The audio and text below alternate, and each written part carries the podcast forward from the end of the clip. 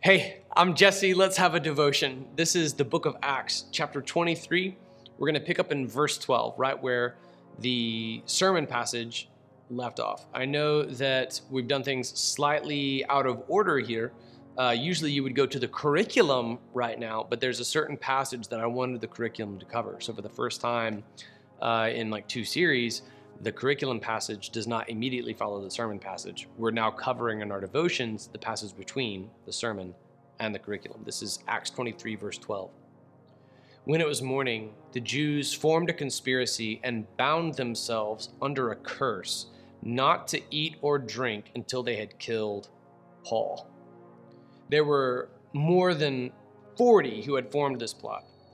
These men went to the chief priests and elders and said, We have bound ourselves under a solemn curse that we won't eat anything until we have killed Paul. So now you, along with the Sanhedrin, make a request to the commander that he bring him down to you, as if you were going to investigate his case more thoroughly. But before he gets near, we are ready to kill him.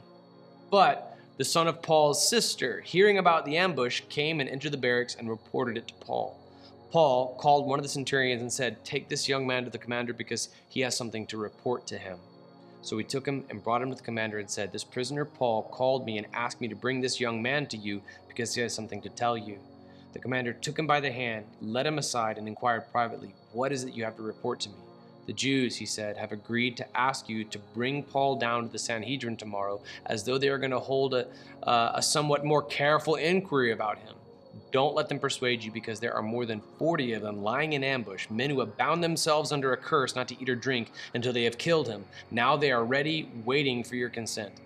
So the commander dismissed the young man and instructed him Don't tell anyone that you've informed me about this.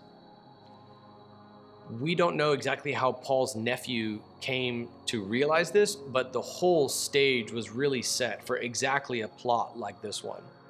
It's so ironic. I mean, the hypocrisy is staggering of this Jewish crowd because their main bone that they had to pick with Paul was that he was abdicating the law of Moses. The law of Moses includes the Ten Commandments.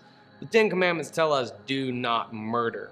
And that's what they're plotting is a murder. So it, it's astounding just how hypocritical they were being. They took an oath not to eat or drink anything until they had killed Paul. By the way, not a very good oath to take because you get weaker as the oath goes on. anyway, fortunately, Paul's nephew, it's likely that his whole family, having been born in Tarsus, had immigrated here uh, to Jerusalem. Paul's nephew is able to pick up on the word of this, and they're very, astute in the way that they handle this. You'll notice that this this centurion even is very astute in the way that he handles it. He doesn't want it to be known that he was tipped off as to the plot. And then even look at look at what snakes in the grass his assassins are. That they, they even want to bring him into the uh, uh, ostensibly just to have a more careful interrogation, just to get to. I, I just want to look more closely at what it is you have to say. But the truth is, there are 40 of them who have taken a vow that they're going to murder Paul. By the way, it won't work out. Paul's going to live for a few more years at this point, just in Roman custody at the end. Sorry, I just spoiled the end of the book of Acts. But look at the intent of the of the mob. You don't have to play to the rules of the anti-Christian mob. You don't have to let them set the terms. You don't have to follow their instructions. They're not your Lord, Jesus is.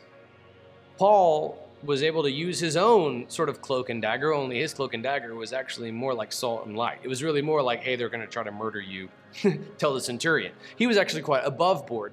Don't trust an anti Christian mob. They're not objective.